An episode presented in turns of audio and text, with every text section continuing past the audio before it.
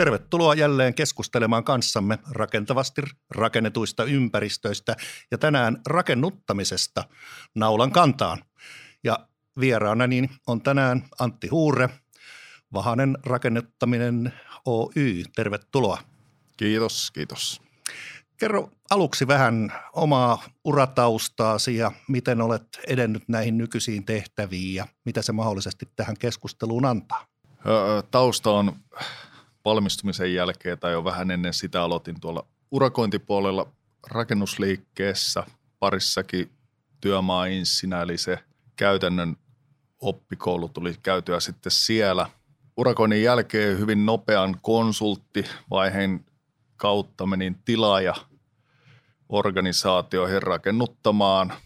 Muutaman firman kautta sitten loppujen lopuksi pari vuotta sitten päädyin Vahaselle rakennuttamispuolelle ja tällä hetkellä toimin rakennuttajajohtajana. Vastaan toki omista projekteista, mutta sitten myös samalla yritän meidän muita rakennuttajia johtaa ja auttaa heitä onnistumaan. Okei, rakennetaan onnistumisia, sehän se tässä mottona on. Joo, eli olet päässyt katselemaan rakentamista niin vähän eri puolilta tiskiä ja se antaa tietysti monipuolisuutta siihen toimenkuvaan. No, miten sä kuvaisit rakennuttajan roolia? Mitä se rakennuttaja oikeasti tekee?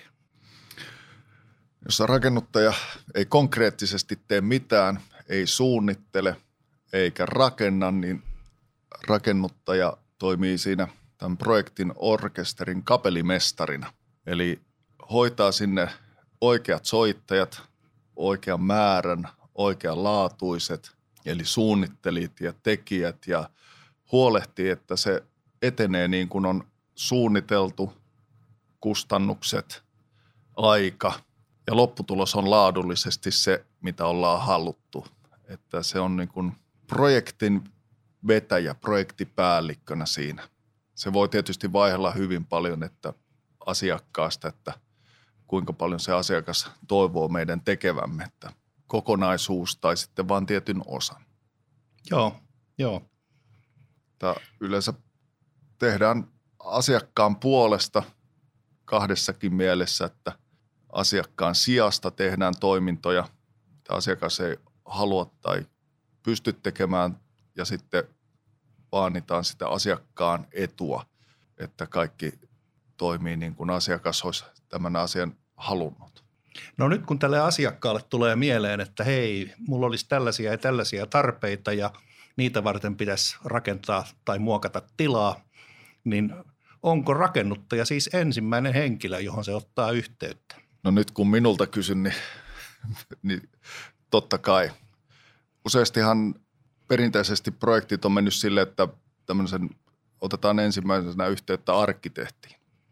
Ja eikä siinä mitään, mutta mä näkisin, että useasti siinä ennen kuin lähdetään suunnittelemaan valtavasti, niin kannattaisi kiinnittää siihen rakennuttaja sen takia, koska se voi osata antaa niitä suuntaviivoja ehkä paremmin kuin sitten, jos lähdetään suoraan suunnittelemaan niin kuin huoneita, tiloja, muita asioita, vaan että, että se rakennuttaja kaivaisi ne kehyksen sille ajallisen, kustannuksellisen, toiminnallisen ja sitten haettaisiin sen asiakkaan kanssa paras suunnittelija poppoo siihen, mistä tietysti suuressa vastuussa on tämä arkkitehti pääsuunnittelija, mutta kyllä mä hakisin siihen jopa ennen arkkitehtiä rakennuttajan mukaan, niin silloin se voisi löytyä jopa se oikea arkkitehti sitten siihen paremmin.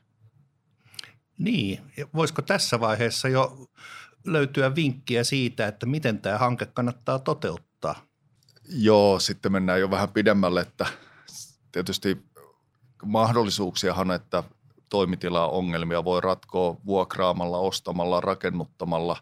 Eli kaikki nämäkin tietysti pitäisi jo puida siinä ennen kuin lähdetään mitään niin kuin rakennushanketta tekemään. Ja tällaisessakin tapauksessa niin se rakennuttaja voi olla hyvin apuna siinä, koska tietää sitten ehkä mitä siellä markkinoilla on, millä tyylillä näitä asioita voidaan hoitaa, että vuokralainenkin voi tarvittaa rakennuttajaa – koska heillä on niitä omia tarpeita, jotka ei välttämättä taas sitten välity sinne toimittaja- rakentajapuolelle. ilman niin kuin rakennuttajan apua. Mikä on sun käsitys muuten, onko yleensä rakennuttajalla tuota, niin kattavaa paikallistuntemusta?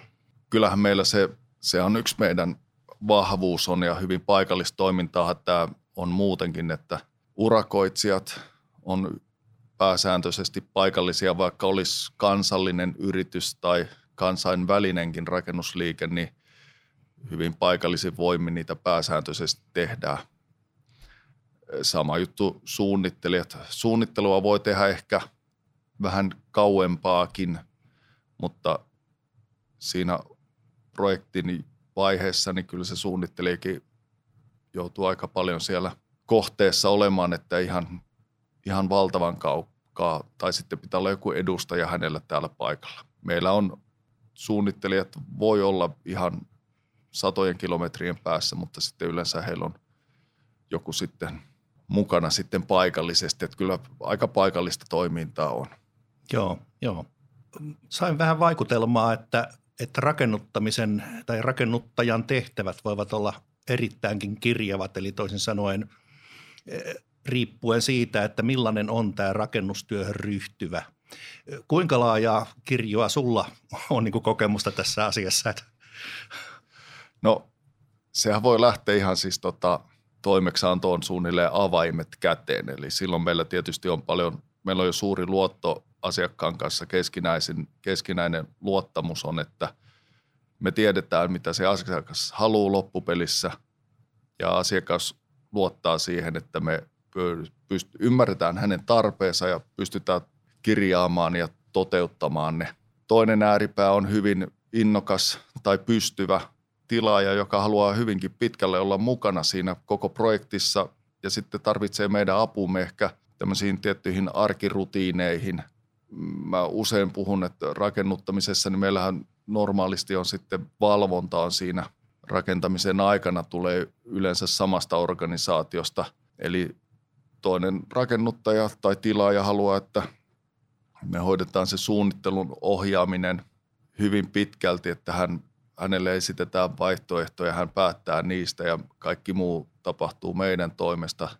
Toinen tilaaja saattaa olla taas hyvin, niin kuin sanoin, niin hyvin innokkaasti ja mahdollisuuksien hänellä on aikaa ja osaamista olla siinä mukana ja me sitten tuotetaan semmoista materiaalia hänelle, mikä hän on hänelle tueksi vaan. Ja ehkä kokoukset vedetään, pöytäkirjat, muistiot, tämmöiset niin kuin – ja huolehditaan siitä, että hän huolehtii myös ne viranomaisasiat. Joo, joo. Rakennuttaja varmaan on lähes välttämätön apuri kertarakennu, äh, anteeksi, kerta, kertaluonteiseen rakennustyöhön ryhtyvälle. Eli toisin sanoen, kun se toimitusjohtaja keksi, että nyt me rakennetaankin omat tuota, toimitilat jonnekin, mutta me ei tiedetä, miten tämä rakentaminen hoidetaan, niin silloin rakennuttajan tehtävät on tietysti suuremmassa asemassa. Joo. Se on tota, siellä pitää olla jo henkilönä, joka kääntää tätä Suomi-Raksa-sanakirjaa. Termistöt on aika vakiintuneita, että sopimusmaailma on semmoinen hyvin vakiintunut ja omanlainensa. Ja velvoitteita, mitä tulee viranomaisilta, jos ei niitä tiedä, niin on, on hankalaa. Kertarakennuttajille – olisi sitten yritys tai vaikka säätiö, jolla on joku korjausrakennustoimintaa, niin kyllä mä ehdottomasti siinä kohtaa hyvin aikaisessa vaiheessa ottaisin itselleni avuksi rakennuttajan. Se säästää kyllä palkkansa siihen hyvin nopeasti, koska silloin ne virheliikkeet jää tekemättä ja se lopputulos tulee olemaan parempi.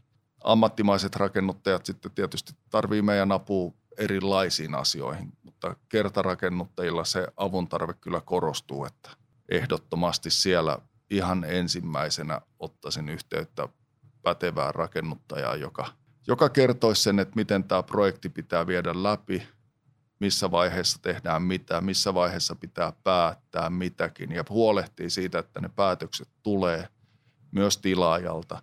Joku siinä vieressä vie tämän koko projektin matkan läpi Joo. Nyt kun mainitsit tämän sanan pätevä rakennuttaja, niin onko rakennuttajilla jotain ihan tämmöistä pätevyyssertifikointia ja tota, miten se niin kuin lakiteknisesti rakennuttaminen asettuu? Mitä, mitä määräyksissä ja säännöstöissä sanotaan rakennuttamisesta? Meillä on pätevyys, pätevyyksiä löytyy suoraan rakennuttamiseen löytyy kaksi, eli näitä FISEN, missä muutakin rakennusalan pätevyyksiä pidetään yllä ja koulutuksi määräykset, että mitä ne pitää sisällään, niin tota, sieltä löytyy tämmöinen kuin RAP, joka on niin kuin ammattipätevyys rakennuttajalle ja sitten keksitty toinen, joka on RAPS, joka on sitten vanhemman rakennuttajan pätevyys, tämmöinen, eli tämän RAPin jatko sitten. Su, monella, siis se on aina meilläkin firmassa täällä meillä niin tarkoituksena, että kaikki meidän rakennuttajat jossain vaiheessa sitten tämän rapin esimerkiksi, se on kävisi, että se on niin kuin osoitus, että on ymmärrystä aiheesta. Alallahan ei ole semmoista niin kuin kuka tahansa periaatteessa voisi nimetä itsensä rakennuttajaksi, että sillä ei, sitä ei ole niin kuin suojattu tai määräyksissä. Näissä sopimusmaailmassa puhutaan rakennuttajasta. Usein se sitten taas sekoitetaan, että onko se sama kuin tilaaja – ja sitten on rakennuttaja konsultti. Tämä termistö on vähän, voi olla maalikoille vähän hämmentävä, että milloin kenestäkäs nyt tässä puhutaan, kun puhutaan rakennuttajasta. Se voi olla siis tilaajakonsultti tai sen, siihenkin kyllä se rakennuttaja antaa sitten vastauksen, että mitä milloinkin tarkoitetaan sopimuksissa esimerkiksi. Joo. Minkälaisia asiakirjoja kulkee rakennuttajan käsien kautta? Tässä tuli jo mainituksi sopimusasiakirjoja, mutta mitä muuta? Joo, siinähän kun ollaan päästy niin pitkälle, että ollaan päätetty, että nyt tämmöinen rakennushanke ainakin suunnitellaan loppuun ja sitten pitäisi sille löytää tekijä. Niin sitten nämä suunnittelijat on tehneet hienoja suunnitelmia. Arkkitehti on laatinut omansa talotekniikka, eli vedet, ilmat, lämmöt, sähköt on saanut paikkansa – rakennemies on piirtänyt betonit ja teräkset sinne riittävästi, että se pysyy kasassa niin sanotusti, niin näitä sanotaan teknisiksi asiakirjoiksi. Eli niillä kuvataan sitä, miten se sitten se käytännön tekeminen ja se lopputulos noin teknisesti. Tämän lisäksi yhtä suurena osana näitä sopimusmaailmaa on tämmöiset kaupalliset asiakirjat. Että jos noissa teknisissä kuvataan, että mitä tehdään, niin sitten näissä kaupallisissa asiakirjoissa kuvataan se, että miten. Niissä kuvataan vastuut, niissä kuvataan takuasiat, rahaliikenne, urakkarajat, jos tämmöisiin mennään. Eli niissä kaikki se, miten se suoritetaan, se rakennustyö, niin ne on sitten aivan välttämättömät. Kyllä, että se – suunnitelmat ei riitä niin kuin rakennusprojektiin, että sitten pitää olla kyllä nämä kaupalliset asiakirjat, missä täydennetään sitten ne sopimusmaailma sitten, että miten asioita tehdään. Toimitukset, siis tarkoitan kokouskäytännöt, kaikki tämmöiset asiat pitää etukäteen sopia. Muuten se ei etene toivotusti se projekti. No ennen kuin näin pitkälle ollaan päästy, että niitä hienoja suunnitelmia ruvetaan toteuttamaan, niin rakennuttaja on ollut siinä suunnitteluvaiheessakin mukana kurkkimassa meidän suunnittelijoiden olan ylitse. No tuota niin, mikä rakennuttajan tehtävä tässä kurkkimisessa on? Joo, mehän ei suunnitella, mutta oma näkemykseni, kun mä hoidan jossain projektissa suunnittelun ohjaamista, niin vähän on semmoinen kyselen tyhmiä, yritän hakea vaihtoehtoja. Mä haluan varmistaa, että se suunnittelija, joka on sen alansa erikoissa asiantuntija, niin se on miettinyt kaikki vaihtoehdot tai kaikki järkevät vaihtoehdot, miten toteuttaa joku tietty asia. Olisi se sitten rakenneratkaisu, onko runkorakenne mikä tai arkkitehdillä vaikka käytävätilojen osuus, että onko se mahdollisimman tehokas siihen käyttöön nähden. Eli mä yritän haastaa niitä suunnittelijoita löytämään ne just siihen tiettyyn kohteeseen parhaat ratkaisut ei välttämättä kopioida niitä vaikkakin hyviä ratkaisuja jostain aikaisemmasta projektista, jos tähän olisikin saatavissa jotain parempaa. Ei tyydytä siihen ensimmäiseen ratkaisuun, joka tulee mieleen, jolla olisi ihan toteutettavissa oleva ratkaisu, niin jos vielä yritettäisiin etsiä parempaa ratkaisua, että se on se suunnittelun ohjaamisessa. Totta kai siinä mennään se, että sen, että asiat tapahtuu ajallaan, suunnitelmat valmistuu ajallaan, suunnitelmien ratkaisut ovat kustannustehokkaita, niin kaikkea tätä yritetään haastaa, että niistä varmasti löytyy se paras siihen tiettyyn projektiin. Aika ja raha toistuu meidän vaanimissamme asioissa yleisesti, niin on aika ja raha. Joo, kyllä. Ja sitten tietysti siellä toisella puolella tiskiä, niin on se tilaaja, joka keksii aina vaan uusia hienoja ideoita ja toivomuksia. Kyllä, ja unohtaa jo välillä jo sovitut asiat ja muuttaa niitä, niin kyllä se yhtä lailla, jos me johdetaan niitä suunnittelijoita siinä, niin kyllä me samalla pitää pystyä sanoa myös sille asiakkaalle, saada siltä ne päätökset ajoissa ja ymmär, että se asiakas ymmärtää sitten myös sen, että tämä on jo kertaalleen päätetty, että nyt jos tämä avataan uudestaan, niin se tarkoittaa ajankulumista ja ylimääräisen rahanmeno, että kyllä se yhtä lailla kuin jos me tehdään asiakkaalle asiakkaan puolesta, niin kyllä me, se tarkoittaa myös sitä, että kyllä meidän pitää silloin pystyä sille asiakkaallekin sanomaan, että ja pitämään sitä niin kuin, jos ei kurissa, niin ainakin projektin tahdissa – Voisiko oikeastaan sanoa niin, että jos rakennuttaja toimii hyvin, niin silloin kaikilla osapuolilla on selkeä ja sama kokonaiskuva hankkeesta. Juurikin näin, että sehän se meidän tarkoitus on, että se orkesteri soittaa samaa säveltä samaan aikaan ja voidaan lopuksi taputtaa kaikki toisillemme. Joo, no sitten päästäänkin jo rakennusvaiheeseen, eli toisin sanoen nyt rupeaa syntyä elementtiä ja kiveä kiven päälle – minkälainen äh, rakennuttajan rooli tässä vaiheessa on? Äh, onko se muuttunut siitä suunnitteluvaiheesta? Joo, sitä mennään tietysti helposti siinä toteutuksessa havaitaan jotain, mitä ei ole ehkä voitu ennakoida. Jossain raskaissa korjauskohteissa niin pääsääntöisesti löytyy aina yllätyksiä ja ikävä kyllä yllätykset yleensä ei ole positiiviseen suuntaan, vaan tarkoittaa sitä, että joudutaan tekemään muutoksia niihin alkuperäisiin suunnitelmiin. Tai sitten vaikka olisi uudiskohde, niin siinä kesken projektin ihan siinä rakentamisen aikana päädytäänkin, että joku uusi vuokralainen on tulossa siihen, jos olisi toimitilakohde vaikka niin, joka haluukin tiettyjä erikoisominaisuuksia tiloiltaan, niin aiheuttaa muutossuunnittelua, että ne muutokset saadaan sinne suunnitelmiin ja sitten se taas tarkoittaa, että urakoitsija on mielellään lisärahaa vailla, kun tehdään muutoksia, mikäli ne muutokset on kalliimpia kuin se alkuperäinen.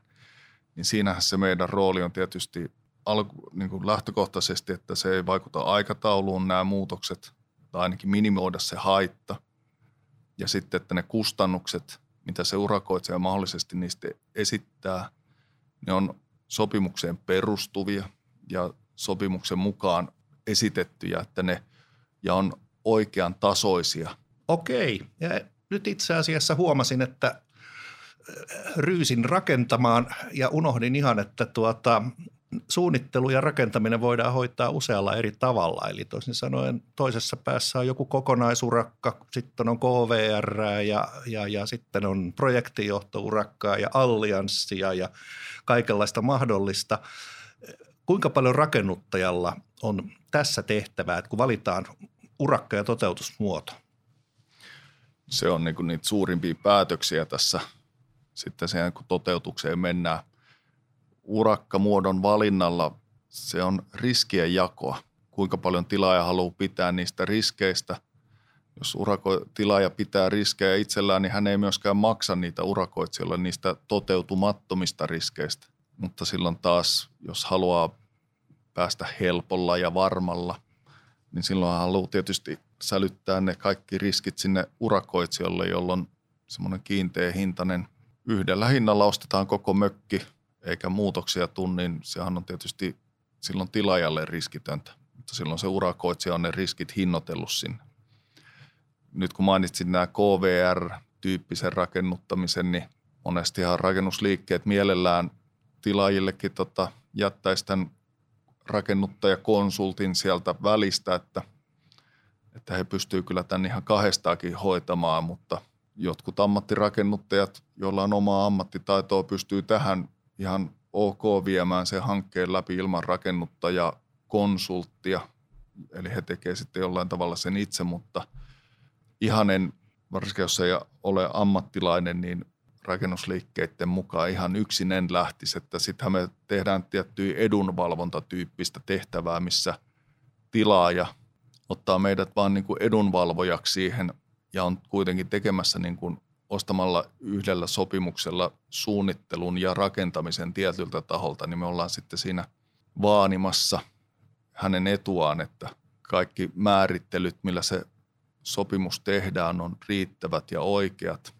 että päästäisiin sitten näistä myöhemmistä ikävistä, monesti ikävistä lisä- ja muutostyökustannuksista, jotka tuntuu olevan välillä vieraita sitten tuntuu, että, ne, että miten tämmöisestä joutuu maksaa lisää. Tällaistähän mä oon aina ajatellut tarkoittaneeni, mutta jos ei se siellä esiinny alun perin sitten teksteissä tämä vaatimus tietyistä asioista, niin kaikki mitä lisätään myöhemmin niin maksaa, niin sitä me yritetään saada ne mahdollisimman selkeäksi ne lähtökohdat siihen sopimusmaailmaan, niin silloin sinne ei tulisi niitä muutoksia.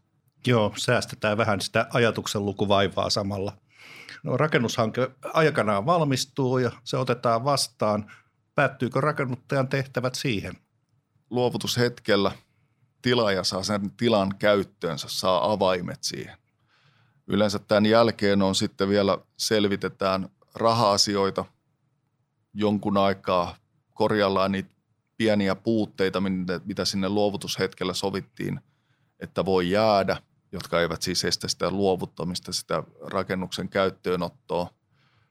Niin näiden tietysti katsominen perään, että ne tulee hoidettua, raha-asiat tulee selvitettyä, usein niihin liittyy just nämä avonaiset lisää muutostyöt. Ja sitten sen jälkeen sitä käyttäjä käyttää, ja meillä on tässä suomalaisessa rakentamis- sopimuskulttuurissa on tämmöinen kahden vuoden takuujakso, minkä jälkeen sitten yleensä tehdään uudet tarkastukset ja katsotaan, että ne kahden vuoden aikana tulleet viat, virheet, havaitut virheet vielä korjataan sieltä ja sitten se talo jatkaa sitä elämäänsä sen jälkeen. Poikkeuksetapauksissa vielä tämä tuottamukselliset asiat voidaan käsitellä ihan kymmeneen vuoteen saakka, että – kyllä se valvonta ja rakennuttaminen pienessä määrin jatkuu. Isommassa määrin rakennuttamisen vaikutukset tietysti jatkuu siinä, että ne päätökset suunnittelun aikana, nämä elinkaarikustannukset, niin nehän konkretisoituu sitten vasta käytön aikana.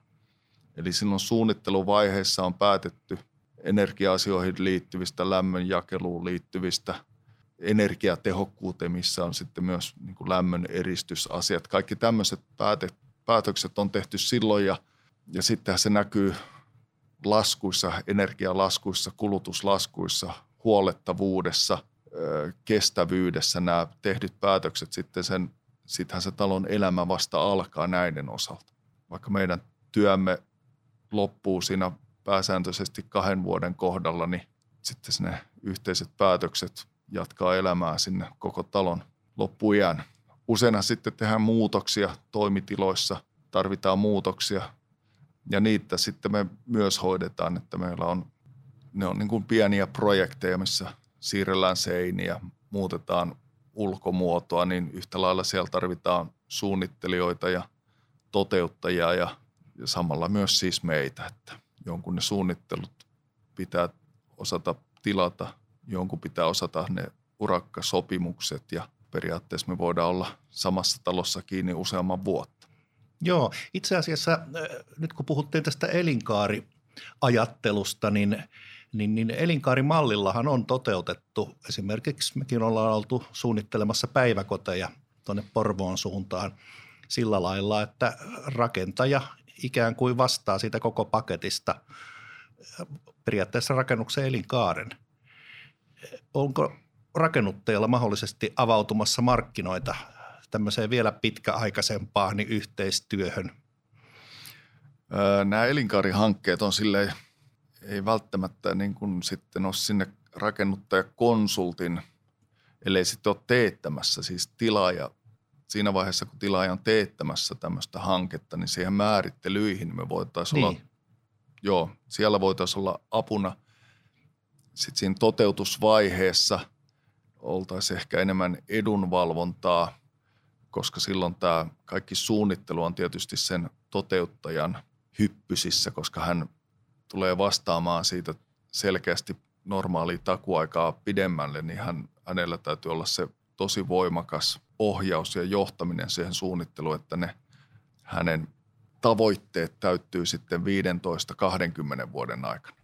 Totta kai siinä alkumäärittelyissä me voitaisiin olla tosi hyvin mukana, kun tämmöistä kilpailutetaan.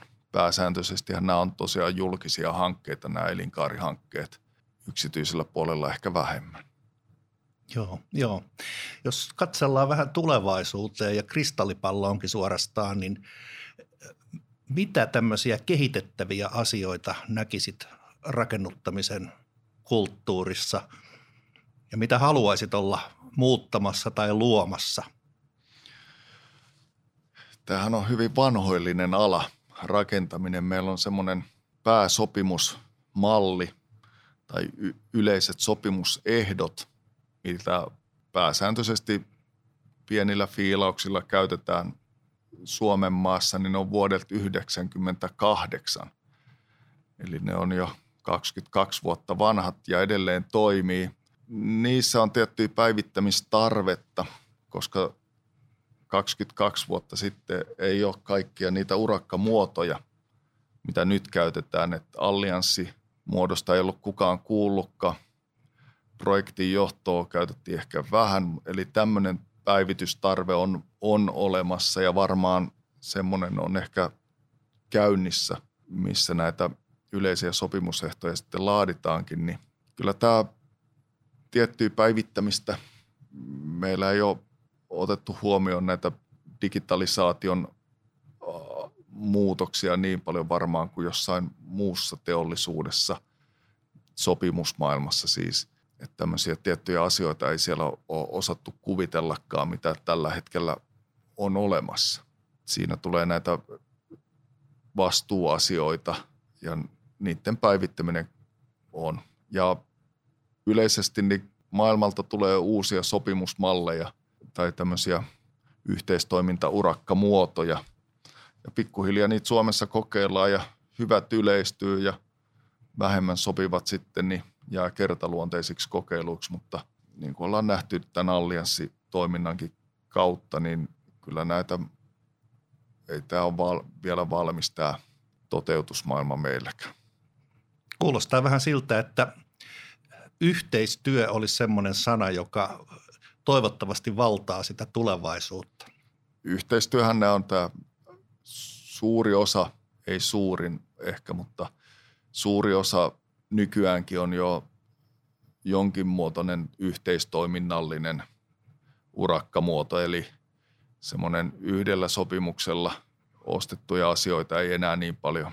Asuntopuoli on vähän erityyppistä, mutta ja ihan selkeät, mutta jos on vähänkin monimutkaisuutta tai aikataulupaineita, niin ihan, ja ihan syystäkin ja suositellustikin, niin nämä yhteistoiminnalliset urakkamuodot, missä pyritään olla pois sieltä pöydän eri puolilta, vaan ehkä vähän päästä jo sinne samalle puolelle, niin kyllä ne yleistyy ja, ja hyvä niin, koska kyllä se on kaikkien etu, että on, mä uskon, että rakentamisessa hyvin voi kaikki pärjätä samassa projektissa, että se ei, se ei ole välttämättä nollasumma peli, että kaikki voi pärjätä ja olla tyytyväisiä siihen projektiin, että ei, jonkun ei tarvitse kärsiä, että muut voittaisi.